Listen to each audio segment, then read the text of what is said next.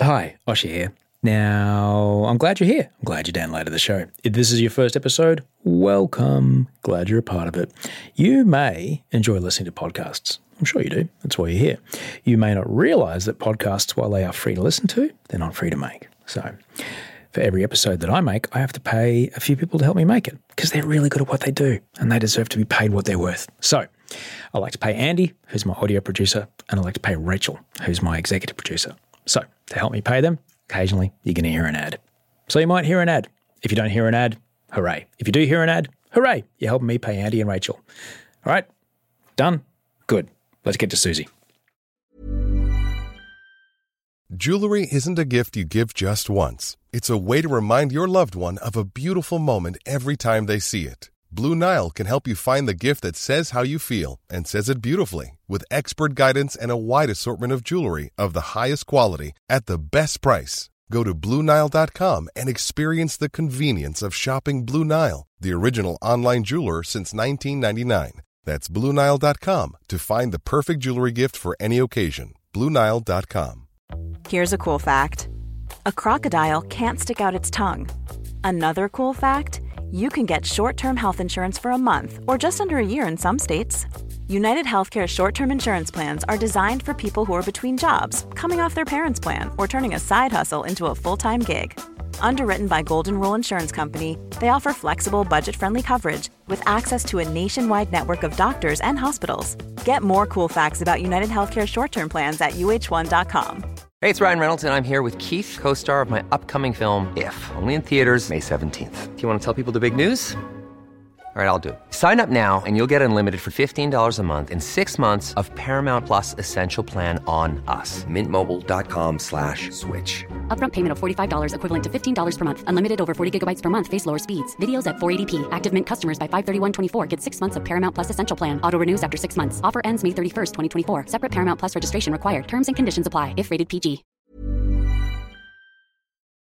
You've got to constantly be selling yourself all the time when you freelance, and you've got to be feeding the pipeline to be able to say, Yes, I'm doing this, but I've got to look at six months down the track or three months down the track and what you're going to generate for that. So it is, it's hard work. You can't just sit back and go, Oh, I want to wait for the phone to ring. I freelance, just doesn't ring.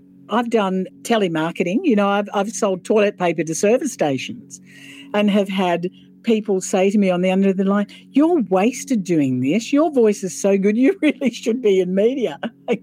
really, yeah, I agree with you. That is Australian TV and radio legend Susie Elelman. And this is episode 374 of Better Than Yesterday.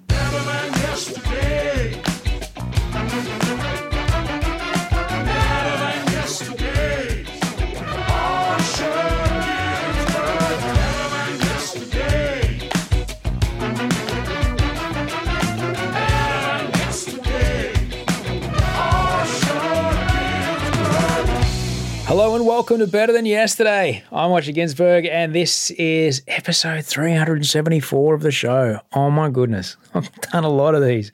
Thank you so much for being a part of it. This is a show that is designed to help you make today a little bit better than yesterday. Something you hear on this show will make you at the end of today go, you know what? Yeah, today was yeah, pretty good, pretty good. I'm just yeah, yeah, good. I feel I feel good about this one. That's it. That's all I'm here to do. I'm here every Monday and Friday. Monday I speak with a guest, Friday I speak with you, and every conversation is guaranteed to help you do just that. So thank you for being a part of it. I'm Osher Günsberg. I'm a TV host. I'm an author. I'm a podcaster. I'm a dad. I'm a stepdad. I'm a hip surgery recoverer guy. I'm a spare pair of glasses misplacer uh, from Sydney, Australia. And I've been making this show since 2013. So thanks heaps for being here. Today on the show, today on the show, my guest is Australian TV and radio legend Susie Elelman.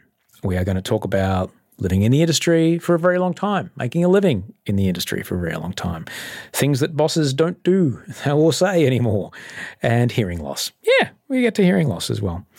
So, super quick, if you do want to email me, it's real easy. Uh, send Osher email at gmail.com. That's where you can find me. Oh, I love to see what you're looking at. So, just send me a photo of what you're looking at. It's pretty cool. I love to see the view that you see when you listen to us talk about whatever we're talking about. I also love to hear about how things are going big thanks to uh, Rani, who got very excited uh, and emailed me really well about uh, getting up early and um, getting it done, getting the exercise done. Nice one. Nice one, Rani. Really appreciate that. Before we get into Susie and the chat with her, if conversations with Australian showbiz legends float your boat, you may want to scroll all the way back, nearly 300 episodes back, to a conversation I had at episode 84 with Richard Wilkins. Yes, the man himself. All the way back with the old theme song. It was a fun chat, it was an eye opening chat. I was really grateful to get in the room and, and speak to him. So if that's up your alley, slide on back to episode 84 and check out the episode with Richard Wilkins. Work hard, know your product, which is sometimes you and sometimes an interview that you're working on. Know what you're doing, love what you're doing, and be passionate about it. And if you do that, I love a good cliche because it's the most efficient way of saying things sometimes. But you know, if you find something you love, then you never have to work a day in your life. And my mum always said, you know, darling, there are two ways of doing something. There's the easy way and, and there's the proper way. And, you know, I try to do things properly the first time and um, then they're done. The other thing she told me was um, if you always tell the truth, you never have to remember anything. And I love that. So let me tell you about my guest today. Susie Elelman is an Australian TV and radio legend. She's best known for her work with Bert Newton on Good Morning Australia. She hosted her own chat show. She had her own chat show. It was called Susie. It was on the Win Network. She's a familiar face to Australians far and wide. Susie is also someone who lives with hearing loss. Now, it is Hearing Awareness Week, and as someone who wears hearing aids myself, I was happy to be able to talk with another person about what it's like someone who understands. We get into that and we get into a whole lot more in this wide ranging conversation. So I'll say this I've had a lot of people who have enjoyed long careers on this show, but rarely have I ever had someone who's so accurately spelled out how to balance the life of a freelancer like Susie. Not everyone takes a salary, all right? Some people work gig to gig. And Susie talks about life working gig to gig in a really open and frank and honest way. And I'm really, really grateful that she did that. She's absolutely solid gold. Now, this conversation does cover some tricky ground. There's a tangent where we talk about sexual assault in the workplace. I'm just letting you know that that is on the way. That is a part of this conversation. She's a bright, shiny star, and I'm really grateful we could get the chance to speak. Enjoy this conversation with Susie Elelman. Where in the world are you, Susie? I am actually in Sydney. I'm in the Connect Hearing offices, actually. Ah, fancy, fancy. Hi, and team. there's Jenny behind me, So, where in the, where in Australia is your home these days, Susie? Sydney. Delightful. Has it always been that way? Um, I was born in Sydney, grew up in Sydney, Yeah. went to Wollongong to start my media career, Ah. came back to Sydney, went back to Wollongong, and then came back to Sydney. Happens. Now, and um, when you were a kid, what what racket were your folks in? Oh, well, interesting family life for me. My parents and my eldest brother came here as refugees Oh. in 1950. From where? My dad was my dad was born in Poland. He was a uh, a Holocaust survivor, and um, Mum was born in Germany of a Polish father, French mother. So she was no more welcome in Germany under Hitler's reign than Dad was in Poland, of course, being Jewish.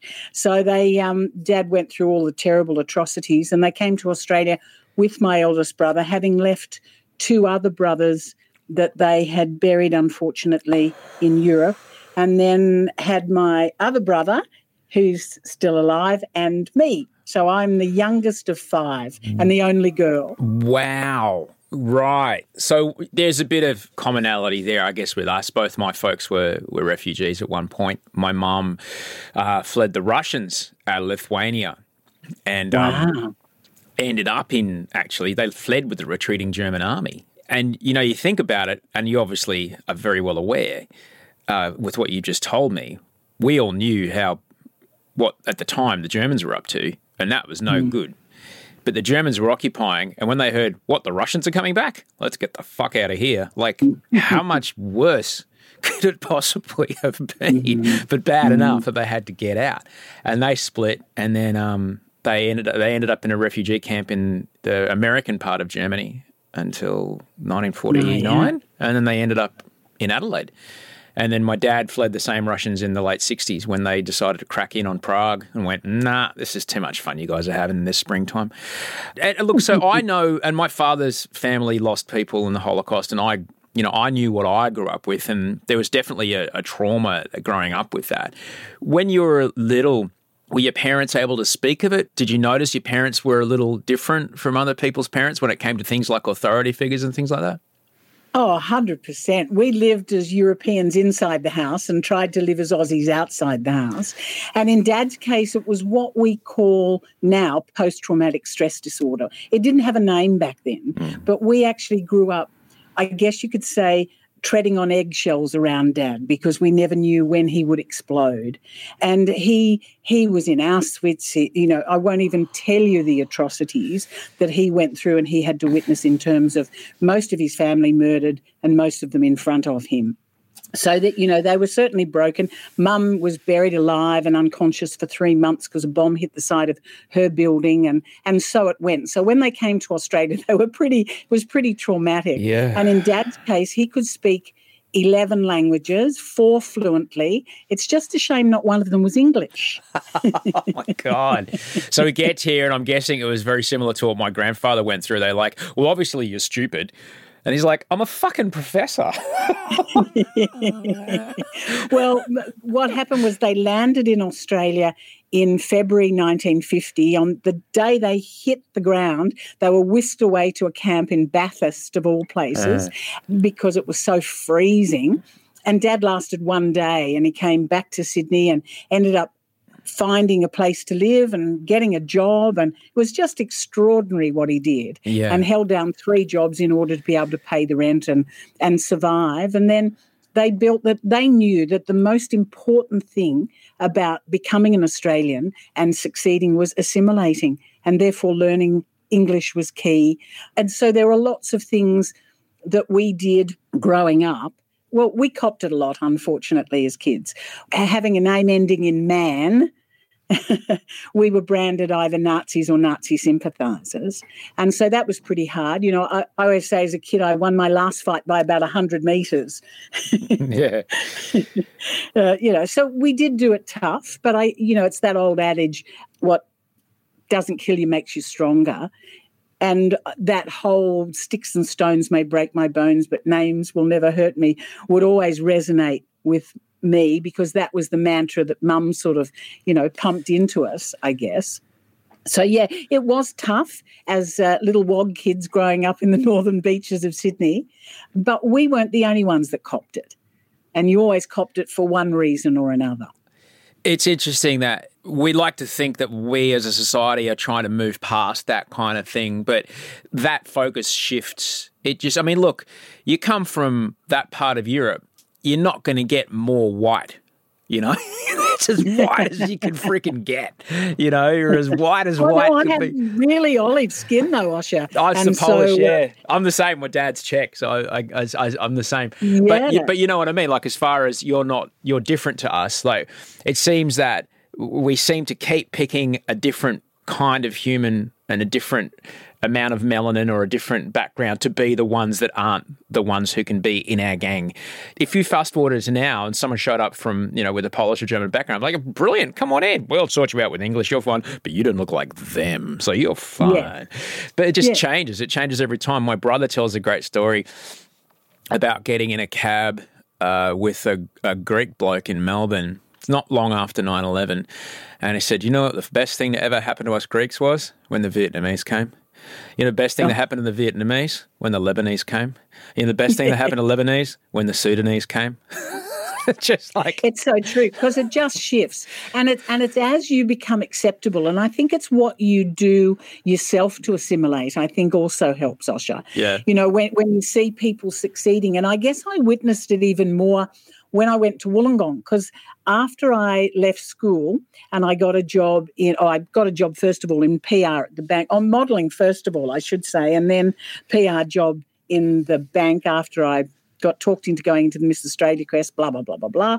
And then got a job in television. So I went down to Wollongong and I felt so at home in Wollongong because there's about 87 different nationalities, all, you know, this beautiful melting pot in, in, the gong. And it was really interesting to see those that came and worked at the steelworks and then started their own businesses and built up and really became pillars of the community.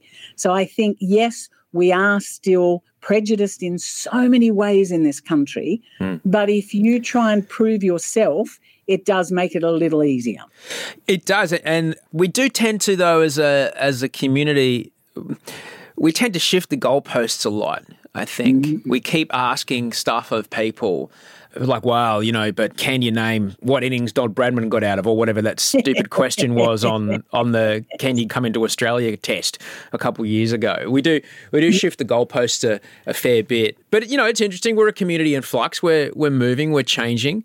When you first got to Wollongong, you know, this is the the early days of telly and certainly colour telly. Well, I hate to break it to you, but I actually started before colour. Just telly. the two colours, just black and white.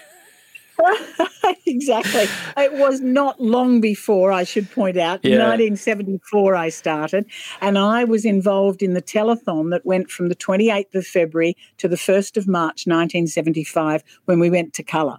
Ah. Even though we were transmitting earlier in colour, but it didn't actually go to air. There was a lot of testing of things yeah, done. Yeah, yeah, yeah. So it, it was very early days, and uh, I was very much a fledgling and was so lucky to have the most amazing group of people who were just willing to give. Oh, this mm. is how you do this, this is how you do that. And I'd go, they go, Can you do this? And I'd go, Yeah, yeah, yeah. And then I'd race around and go, How do you do that?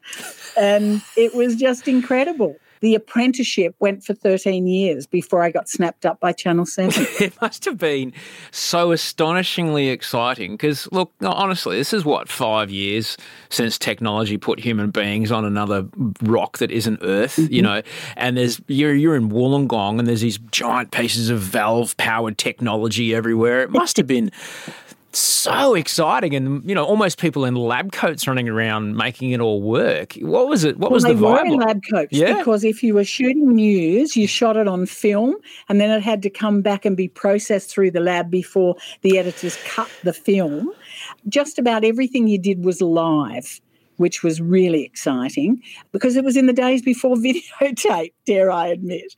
And really, I think we did more experimental television then and took more risks than what the bean counters are expecting media to do today. And I think that's the shift. The fact that back then, owners of media, and I'm talking about Packer and Fairfax and Kerry Stokes, all those people actually wanted to make television. That's what they wanted to do. Yes, they wanted to make money, but it was this exciting, let's make fabulous television. Whereas now it's all about the dollar. Ryan Reynolds here from Mint Mobile. With the price of just about everything going up during inflation, we thought we'd bring our prices down. So to help us, we brought in a reverse auctioneer, which is apparently a thing. Mint Mobile unlimited premium wireless. Ready to get 30, 30, bit to get 30, bit to get 20, 20, 20, bit to get 20, 20, bit to get 15, 15, 15, 15 just 15 bucks a month. So, Give it a try at mintmobile.com/switch. slash $45 up front for 3 months plus taxes and fees. Promo for new customers for limited time. Unlimited more than 40 gigabytes per month slows. Full terms at mintmobile.com. Quality sleep is essential. That's why the Sleep Number Smart Bed is designed for your ever-evolving sleep needs. Need a bed that's firmer or softer on either side? Helps you sleep at a comfortable temperature? Sleep Number Smart Beds let you individualize your comfort so you sleep better together. JD Power ranks Sleep Number number 1 in customer satisfaction with mattresses purchased in-store. And now, save 50% on the Sleep Number limited edition Smart Bed for a limited time. For JD Power 2023 award information, visit jdpower.com/awards. Only at a Sleep Number store or sleepnumber.com. When you were in that kind of early live phase, what kind of things did you learn then? I mean, obviously, I'm not afraid to admit it. I just happened to be the right person on the right day when they were looking for somebody. I don't think there was there must have been a hundred other blokes that looked like me. All right, I saw the pile of videotapes of people who were auditioning for my Channel V job. All right, there was I was not alone. I just happened yeah. to be the person that was there on the day. I was the one that managed to slip in through the door. When you were there and amongst it all, and you saw this incredible momentum around this new technology and this new business model, and people are advertising, going, "My God, these things are flying off the shelves. Make another ad for us, will you?" Yeah. What kind of things did you, you know, learn then that you still use in your career today? I think one of the biggest things is multi skilling. The fact that in regional television you had the ability to do absolutely everything, and you did. And there was no preciousness, there was no ego because you ended up having to produce and write and and host and do all of that. It wasn't a matter of saying, "Oh, well, I'll get I'll get my people to come in," because there weren't no people. It was just you and the people that did their jobs, and you worked as a real team. And I think that was the exciting thing. Not only that, in regional television, you do behind the scenes as well. So not only was I uh, reading the news and doing my own morning women's program, but I was also the promotions manager, the marketing manager, the community service director. You know, and I won't tell you what I could have done with the broom if they'd have offered it to me. There, you know, to sweep the floor at the same time. And I think that's the thing that you get so engrossed in all of that, and you're just learning all the time and you don't realize how much you learn until you get somewhere else and somebody says, Can you do that? And you go, Yeah.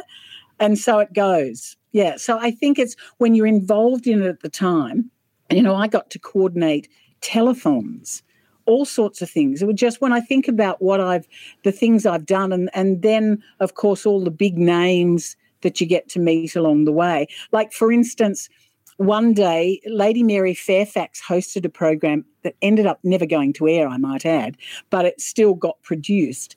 And it was a Liberace special. And it was done in Wollongong Wow. at Win TV. And my job for that day was to look after Liberace. That was my one thing, right? So I got to spend the entire day with Liberace. Well, should I say Lee? Because he said, call me Lee. All my friends call me Lee, which was just amazing. And I had the cigarette lighter at the ready because he was a chain smoker. And no one could smoke, as you know, in a television station except Liberace. No one ever said, don't like that. So everything he wanted, I was by his side for the entire day. It was just like, oh my goodness me. And he had an, um, a, an hilarious looking manager, Seymour, who honestly, he had, he must have been foreign because he had Roman hands and Russian fingers. And he used to chase me around almost like Benny Hill around the studio. It was just hilarious. And I always knew he was coming. He had like a toupee like my father. He was older than my father and smoked this big fat cigar. So I knew he was coming from the smell of his cigar. You know, that was just one day in the life of, of media. I can't imagine what Liberace thought of Wollongong. Like, Well, he loved it because Lady Mary brought him down in her Rolls Royce. Natch, And they stopped, all right. Yes, because they stopped at the top of Bulli Pass where she had this picnic catered for. So they got did. out the table and the chairs and the tablecloths and all the food. So Liberace had lunch on the top of Bulli Pass, which has got one of the most beautiful views of the south coast of New South Wales. oh, it's glorious. And then he came down to the studio, and for some reason, Win TV has always had a grand piano. Just in case day one. Liberace ever pops by. And that was tuned, and, and, and he just couldn't believe how beautiful the piano was. And it was just the most bizarre day. Were you in charge of finding the candelabra? Nobody wore them on his fingers. Ah. And to sort of make conversation, and he would tell me about all of the rings he wore and and what diamonds and all the stories. Uh, yeah, it was it was remarkable. My favourite Liberace story, uh, he played a guy I used to I used to be a roadie and the bass player's mum went to go see him when he played at Festival Hall in Brisbane Oh, when they wow. used to do the boxing, right? And he goes from the front row, he's, he's got the cape and everything, and he stands up from the piano to have a chat with the crowd. He goes to a lady in the front row, You like my ring? You paid for it. That's right. glorious, absolutely glorious. But he was, but he there was no pretension about Yeah, him. wow. Although he'd had so many facelifts, I should send you the f- a photo with he and I. It's hilarious. And my really good mate was the makeup artist at, at Win TV, and he sat in the chair. And at one point, she didn't know if he was asleep or not because of his terrible facelift and the, the eyes had been pulled that tight. Goodness me. It was Oh terrible. boy! So when you I, I know what it was like, you know, in my experience to have gone from cable to then free to air. And then I also was fortunate enough to have the experience of, of doing telly in the States. But this is after the bean counters that you spoke of definitely got involved. When you Yeah. went from regional to metro, what was the biggest thing that you, you noticed the difference of? Well, for me, it was it was really weird because when I got the job at Win TV to start with, it was to host a morning women's program. But by the time I packed up and moved to Wollongong, the show had folded because the sponsor, David Jones, had moved and done the show in Sydney, which became Maureen Duval's show. And so they said, Don't worry, we'll find lots of things for you to do at Win. And I stayed there for 13 years. Then Channel 7 poached me to co host 11am with Ross Symonds. So once again, came back to Sydney. But what had happened was that they decided to put Ann Sanders and Richard Zachariah on the evening news. So they left Ross at 11 a.m. So I arrived at Channel 7 and again had no job to go to. And they said, Don't worry, you're under contract. We'll find lots of things for you to do. And once again, I, I became the bridesmaid. So I would do the weather fill in, I would do the news breaks, I would fill in for Clive Robertson. And that was sort of like the big, he was away and Don Willesee was hosting the program while he's away. And Don had met a girl in New York and wanted to spend New Year's Eve with her. So I said, Well, I'm happy to do it. And all the crew said to me, Oh my God, wait till Clive finds out that a woman's hosting his program. Blah, blah, blah. But it was just amazing. It was so fantastic. And when Clive came back, I met him and he gave me, first of all, the dead fish handshake. but he was fantastic. People say he's a misogynist, but he certainly is not. You spoke earlier about Liberace's manager chasing around a studio and you know Yes. with Benny Hill style and and this idea that a crew member would verbalize to you, wait till such and such finds out a woman is hosting his program. It's hard to believe that within your and my lifetime the attitudes towards women in the workplace, particularly the media workplace, were such things. But you lived it. You were there. When did you first realize that, uh, hang on a second, this isn't a meritocracy? the interesting thing about Win TV was that the people that worked there didn't care if you were a woman or not. There was really no uh, distinction. I was so lucky to have really good bosses who saw the person, not necessarily what sex they were. It wasn't until I came back up to Sydney that I realised how much it was a male dominated industry. And then when I got into talkback radio on 2GB, oh my God, that just took it to a whole new level again. So, yes, it is changing, Osher. what was the 80s kind of 90s talkback radio situation like? Because I listen to it now, I'm like, guys, guys, no, seriously, guys, like the, t- the clock, the calendar has turned. It's not 1968. Well, I did 2GB from 1994 through until 2016. And so I saw huge changes, of course, but in talkback radio and commercial talkback radio, still not enough women, unfortunately. oh my God. Uh, so while we have made leaps and bounds in a lot of ways, it's nowhere near what it should be. And, and that goes to corporate level as well. There are a lot of businesses that do feature a lot of women, which is fantastic, but it isn't as widespread as people think it is. Is there one particular moment that kind of sums up when you went, right, that's it? I'm not standing for this. I'm gonna I'm gonna say something. I'm gonna do something. No, you can't say anything because if you say anything, you don't get another job. So you have to roll with the punches and you have to go, well, I didn't get that. And I guess being retrenched from Channel 7, when Christopher Skase went belly up in 1990, and about 87 of us got retrenched from Channel 7. And so that's when I started my freelancing and realized that I had to broaden my base far more than just relying on being a television presenter. So emceeing and uh, radio and you know corporate work and all sorts of things, a little bit of training. So all of the things that you have to spread your base in order to survive. I guess I'm asking, like, was there, you know, I don't know, you've talked about this, that you'd follow the protocol, you'd bring things up, you go, hang on a second, you go to the upper management and you go, uh, look, guys, this is going on. Someone's either, you know, making weird phone calls to me or someone's being, you know, quite inappropriate. Can you do something about it? And then kind of nothing happening. What did that feel like? Well, I wouldn't say nothing was happening. I've unfortunately spent my career having to ward off obscene phone calls, stalkers, death threats, all of those things, unfortunately, that come with anyone with a profile. And in the case of, you know, like Rolf Harris, we had him come to a Tonight show that we were producing in Wollongong. And my job was to look after all the guests and he was trying to actually chase the work experience girl. He was more interested in her. But when it came to saying goodbye to him, he actually gave me the full on grope. I mean, the full on hands down into the bottom, we won't go any further. Yes. And that was kind of, he did it, and he's obviously done it millions of times before because he did it and no one else saw it.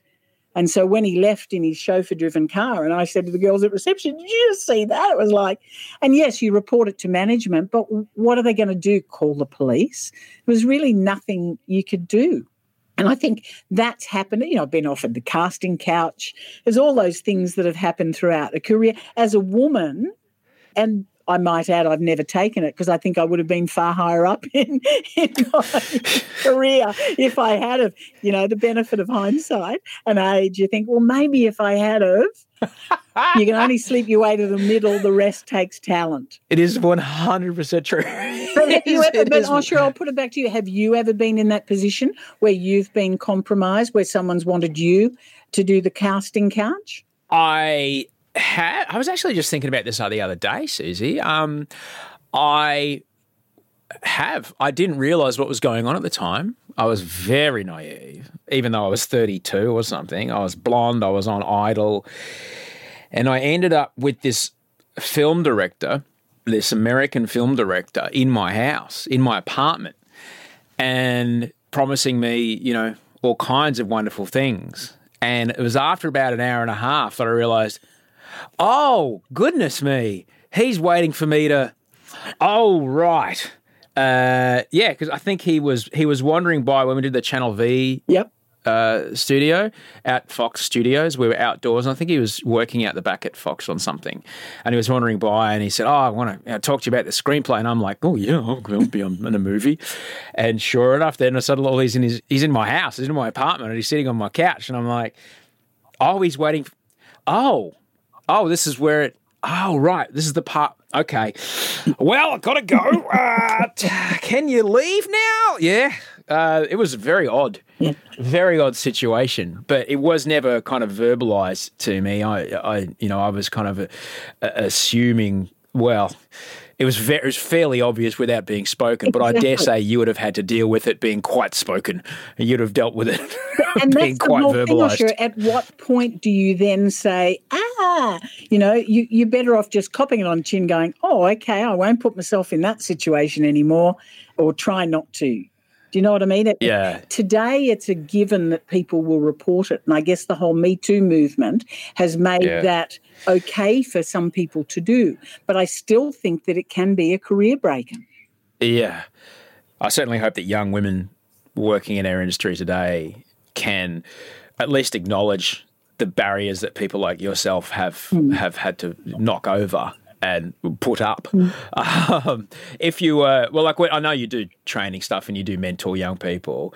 If you were to speak with a, a, a young woman who's looking to get into media or looking to get into broadcasting today, what, what would you say to her? I would say get a second career. it's great to want to be in, in, in media, but media today, Osher, is a shell of what it used to be. And, and it's not just COVID, it's a combination of so many things. There's media has been brought up, the whole when regional television became uh, aggregation instead of multi channel services, where suddenly you've now got big networks that stretch across the country instead of individual stations where you learnt your craft and then moved up. Automation with radio where you no longer do the the country circuit on radio. All those things are now missing and so therefore the jobs just aren't there how many journalist jobs are left these days uh, very few. So for people to say, "Oh, I want to be a TV presenter," it's like, well, that's nice, but make sure you get something that's actually going to see you through your career, that's going to bring you in regular money as well. And when it comes to the way you approach your career, whatever that may be, say people don't want to be a, a TV presenter, the way you approach each job, each workday, what would you say to that? You got to treat it like I do, that it is the most important job that you do because if you treat each job like it's a client, and therefore you've got to make that client happy with the job you do to 100%. Because you've got to say, are they going to hire me again? And I think that's really important. And if people take that attitude rather than the boss owes me something and, oh, I'll just have my allotted day off now because I haven't had a sick day since I've been here, to me is a really bad attitude. You've got to go there as though you've earned the job and you want to keep the job. I think well, the way you're speaking there, you know, I can definitely relate to, and it's very, very recent that I was unemployed. I was just about forty and unemployed Yeah. for six months. Yes. Before I got bachelor, I had no job. So someone's going, "Oh, geez, you're busy, mate." I'm like, "Yes," because unemployed me keeps saying yes to every gig, Exactly. and I'll figure it out later because I know that jobs go away. I've chosen, for some reason, I've chosen a very mm. seasonal industry mm. to excel at and to practice and to work at being really good at. Now, bear in mind, the paychecks that do come in reflect that. They're like, okay, this might be the only 10 weeks of work you get this year, and we want to be sure that you're not at any other show hmm. so to give this show a bit of a punch. So the paycheck will reflect that. But then you go, all right, how am I going to make this 10 weeks money? Last six months, how am I going to make sure that six months later there's something else? Exactly. And that's the juggling that you have to do. And therefore, you earn people's respect and they want to work with you again. But it is difficult because the jobs are drying up. And with not hmm. having extra strings to your bow, it is really hard then to sit around and say, well, the phone's not ringing. You've got to make the phone ring. Tell me about making the phone ring. You've got to think about what your skills are and therefore what you can do in order to generate income with the skills that you have. Having chutzpah, and I think that's where you differ from others, Osher. You might say that you turn up to a, an audition and there's, you know, 20 other people that look similar to you and what have you, but it's that it factor, it's that chutzpah, it's that being able to um, shine ahead of somebody else that you have to do. You've got to constantly be selling yourself all the time when you freelance, and you've got to be feeding the pipeline to be able to say, yes, I'm doing this, but I've got to look at six months down the track or three months down the track and what you're going to generate for that. So it is, it's hard work. You can't just sit back and go, oh, the, I want to wait for the phone to ring. I freelance, just doesn't ring. I tried that once. That's how I ended up unemployed. I got too used to the phone ringing without me having to do anything. And then Yes. one day it stopped ringing. I'm like, oh, what? Oh, I see what's happened here. had to kind of. and, and you've got to be prepared to roll with the punches. Yeah. To be able to say, not do a Linda Evangelista and say, I'm not getting out of bed for under 10 grand. You have to say, okay, well, this is going to tide me over for this, and I've got to do that. And, you know, without compromising your integrity, of course. Someone asked me the other day, how long are you going to host Bachelor for? I'm like, I've got a mortgage and school fees. What the fuck do you think? as long as I can. you know, that sort of thing. And, you know, I've done telemarketing. You know, I've, I've sold toilet paper to service stations and have had people say to me on the end of the line, You're wasted doing this. Your voice is so good. You really should be in media. really? Yeah, I agree with you. Not much around at the moment, but I agree with you.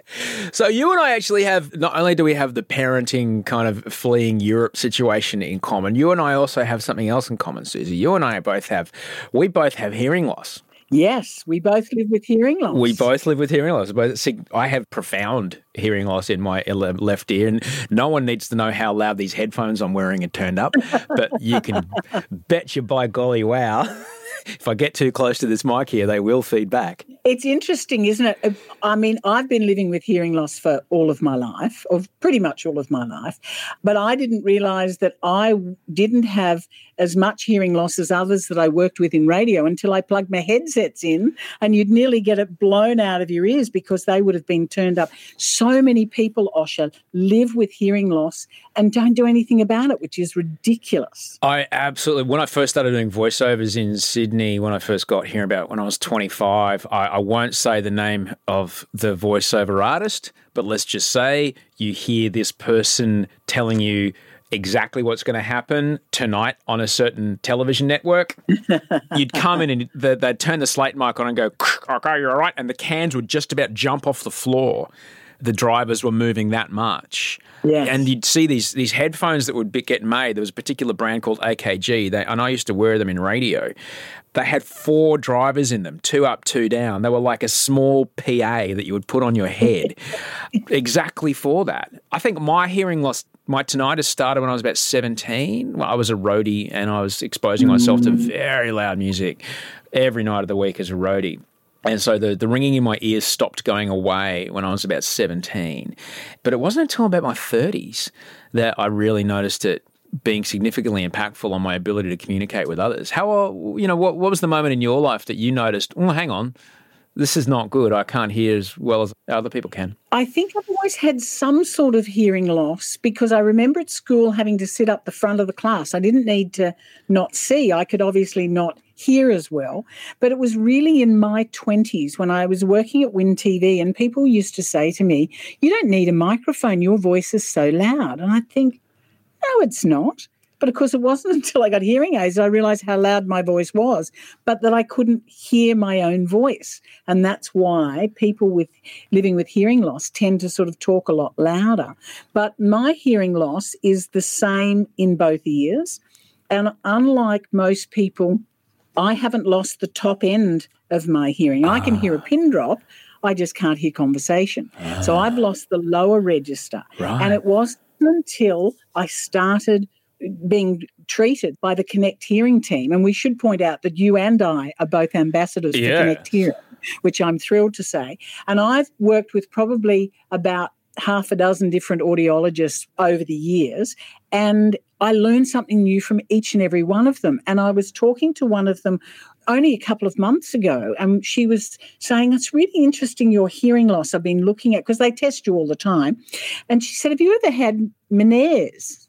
All right. and I looked it up and what have you. And when we spoke about it, I realized that I've had three bouts of this, what they call Meniere's, and I'm sure that's what's now contributed, I realize, to my particular type of hearing loss. So I've lost about 60% of my hearing, and it's evenly between both my ears. Yeah.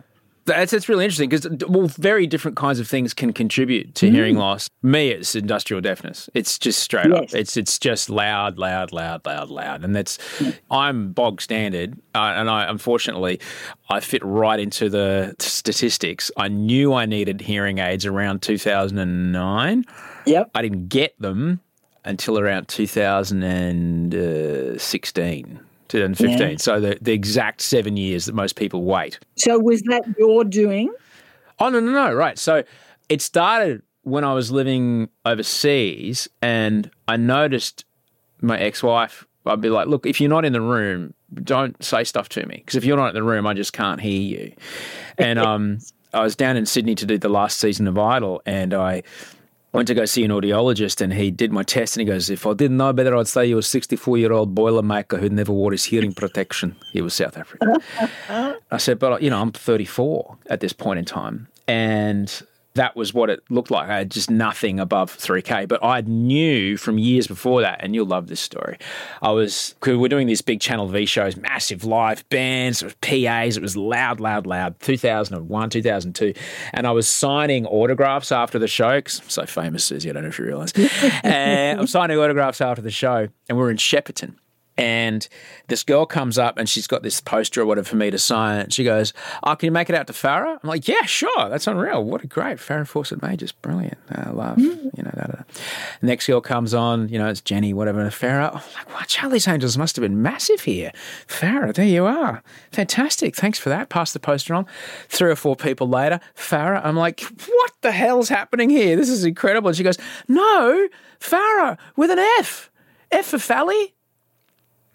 And I went, Oh, you're saying Sarah, but I'm hearing it as an F. and I was flabbergasted because, as someone who'd always been a musician and played in bands, and you know, I'd mm. always had this extraordinary ability to hear and particularly pick up languages and particularly mimic to the point where I could speak a language and re- reply to someone without an accent if they were teaching me a new word in a mm. foreign language, right? Wow. And I would describe it in the same way as someone who'd always played music and someone who'd always been a musician. The same way an artist, you and I will look at a tree and go, yeah, the leaves are green.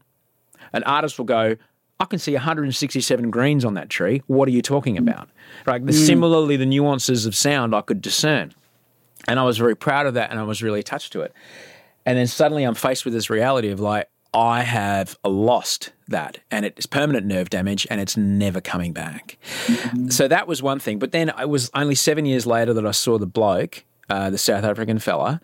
And then it was only after that, and again, another seven years later. So we're talking 14 years from when I knew to when I did something about it.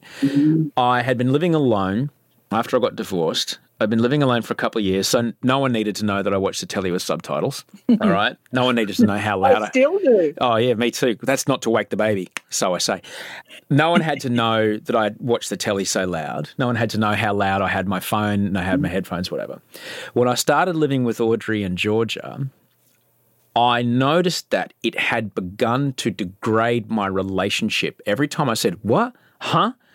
They would just get a little bit more pissed off. And it was just like throwing a little bit of sandpaper between us every time. And I saw that it was hmm. starting to degrade how they felt about me. When they spoke to me, they were like, okay, I've got to talk to him now, and he's not going to hear what I'm saying. His brain's going to make up words. He's going to get angry or, or upset because I would start going, "What? We don't even have a cat."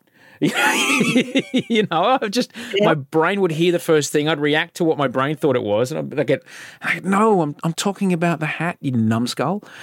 You know what I mean? I know exactly what you're saying. And that's when I went. That's when I went to get him get him put in. Actually, there's a fellow I worked with many, many years ago. Both his parents were profoundly deaf.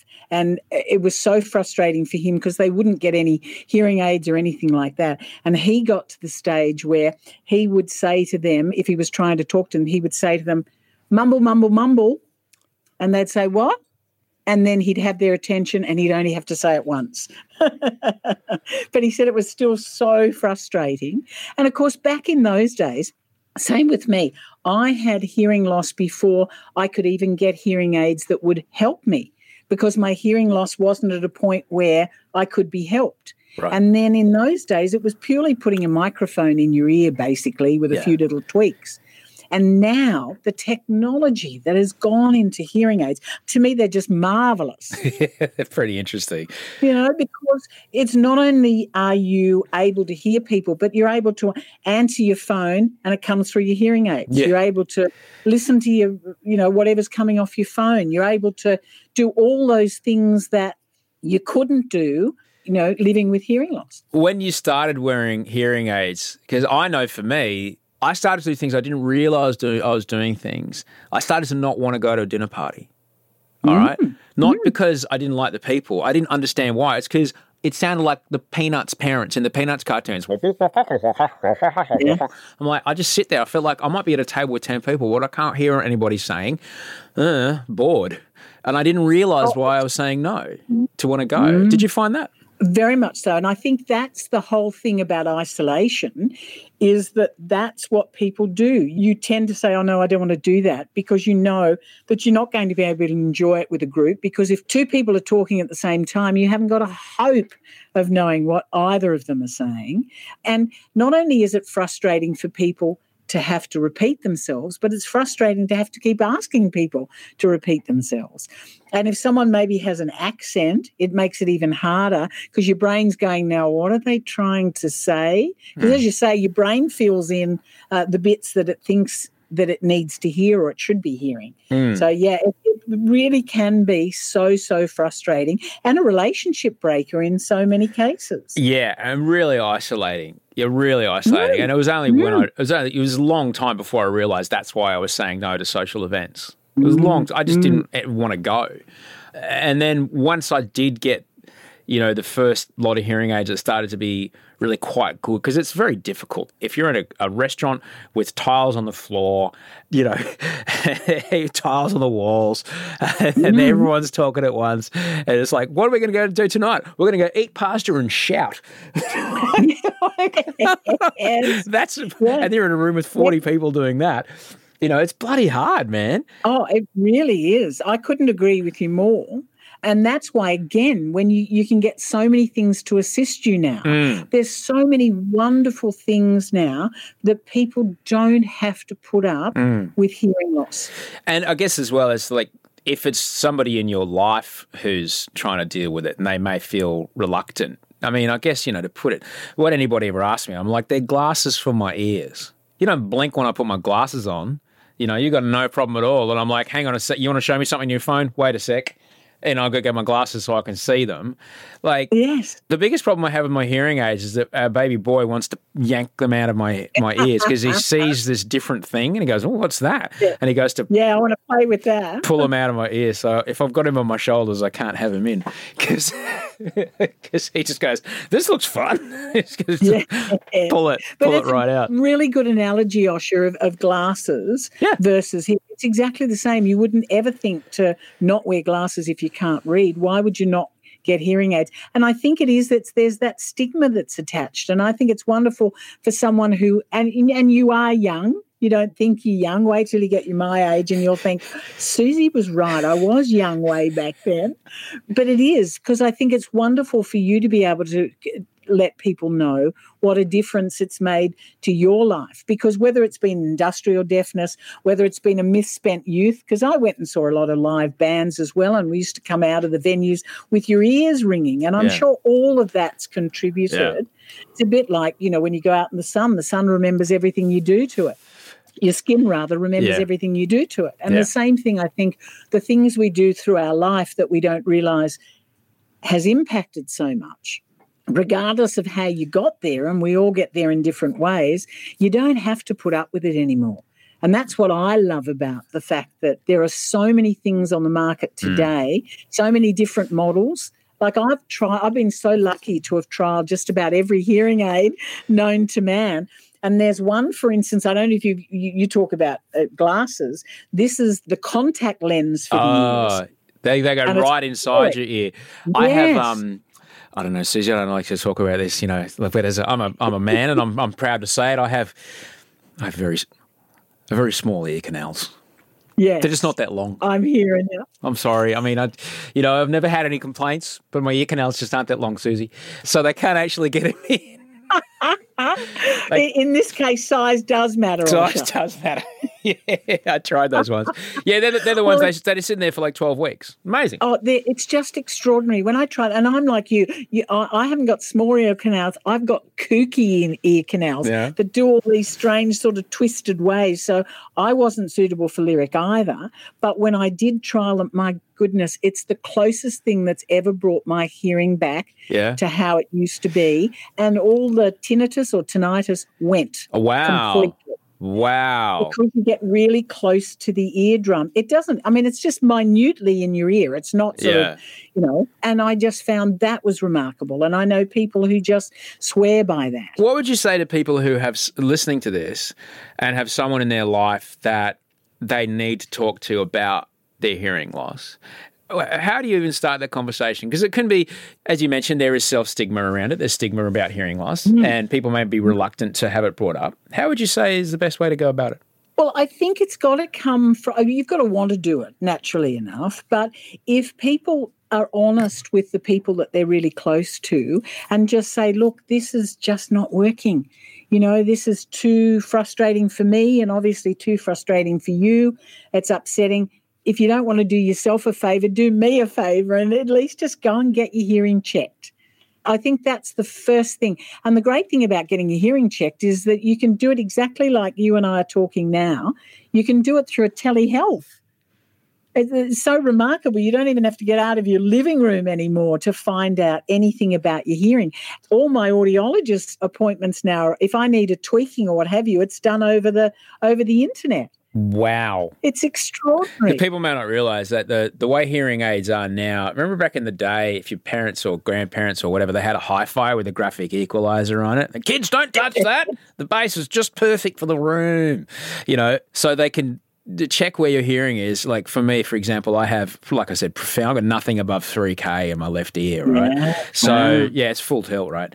So what they do is they can pump up to basically compensate for that. Mm. So they check where your deficiencies are and they pump that up in your particular zone. But then if they need to change that equalization, whatever, they're not just amplifying the sound that you get. What they do is they, much like your glasses, they compensate for what you can't hear versus just make everything louder. Because I've had ones that mm. make everything louder oh, I, I, and not fun.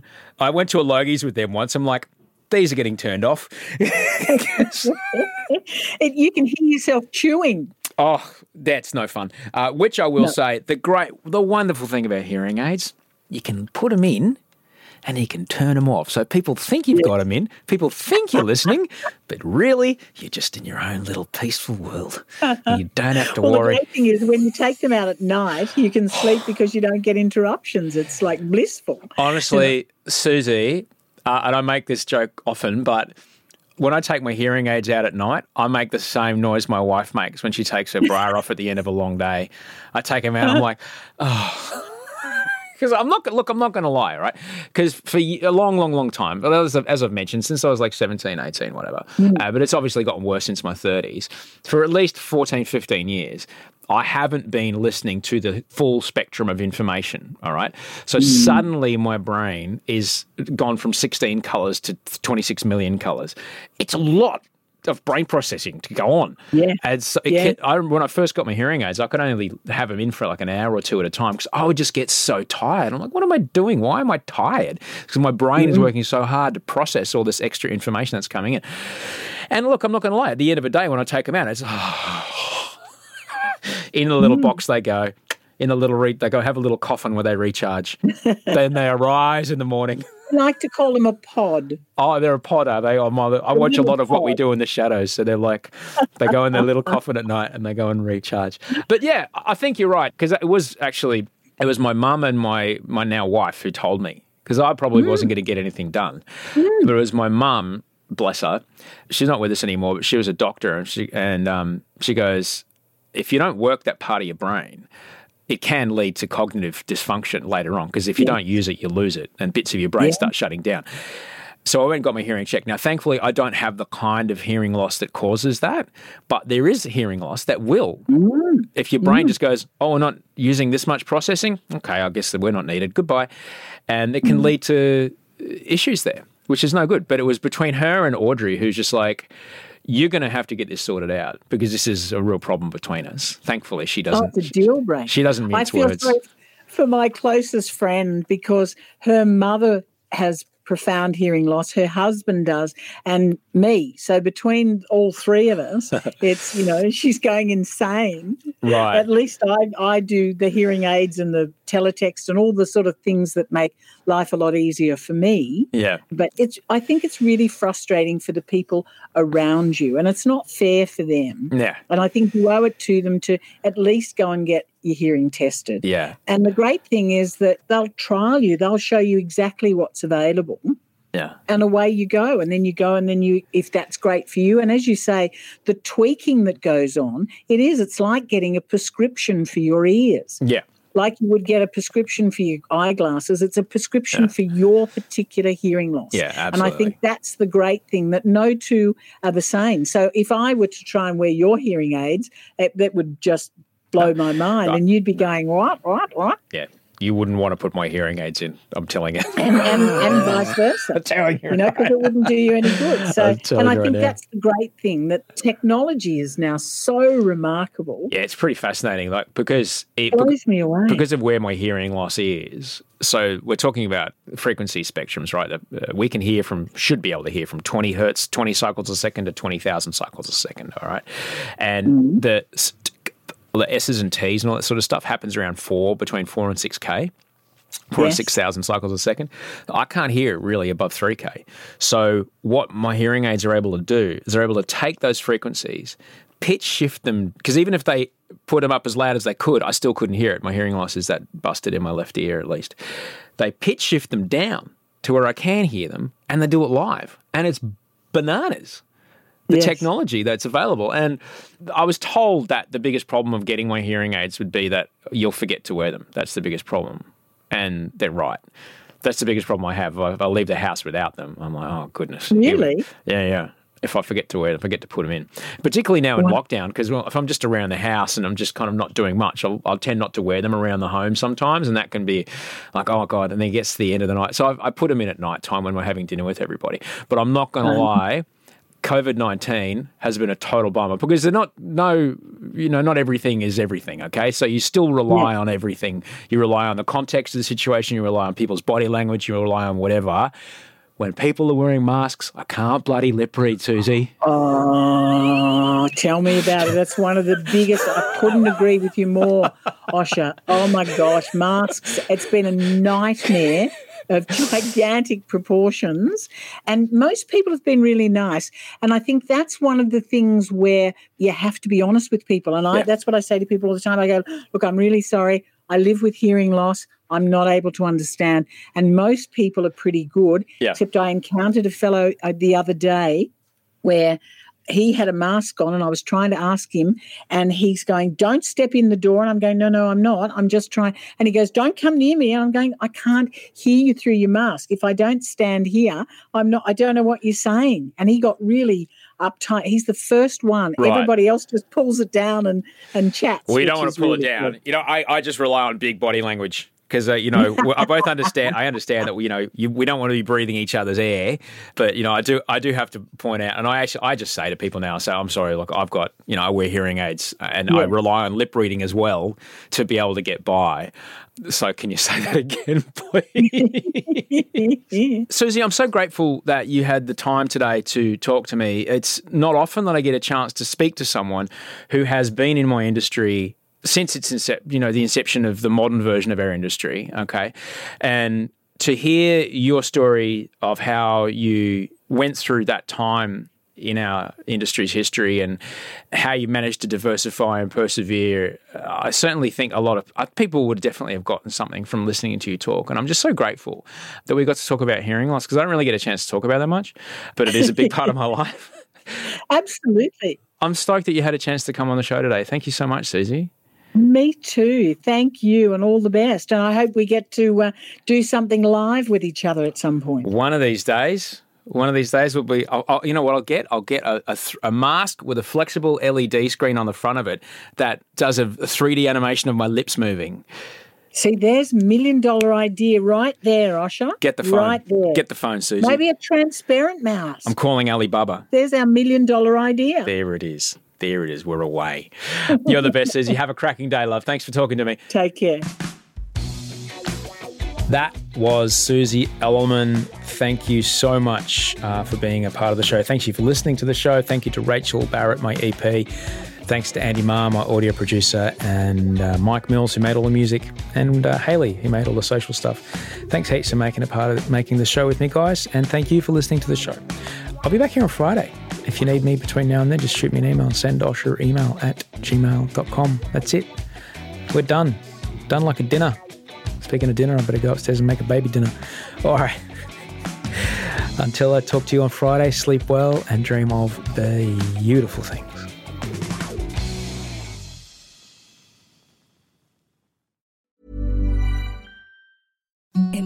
The softest sheets you've ever felt. Now imagine them getting even softer over time. That's what you'll feel with Boll and Branch's organic cotton sheets. In a recent customer survey, 96% replied that Boll and Branch sheets get softer with every wash. Start getting your best night's sleep in these sheets that get softer and softer for years to come. Try their sheets with a 30-night guarantee. Plus, get 15% off your first order at bollandbranch.com. Code BUTTERY. Exclusions apply. See site for details.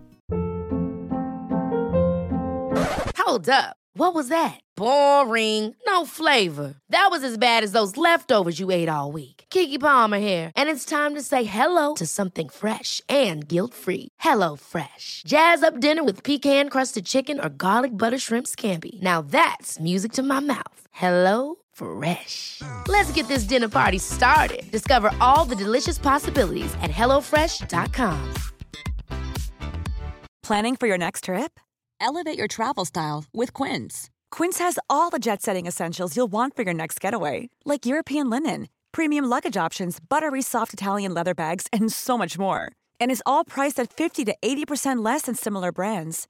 Plus, Quince only works with factories that use safe and ethical manufacturing practices. Pack your bags with high-quality essentials you'll be wearing for vacations to come with Quince. Go to quince.com/pack for free shipping and 365-day returns.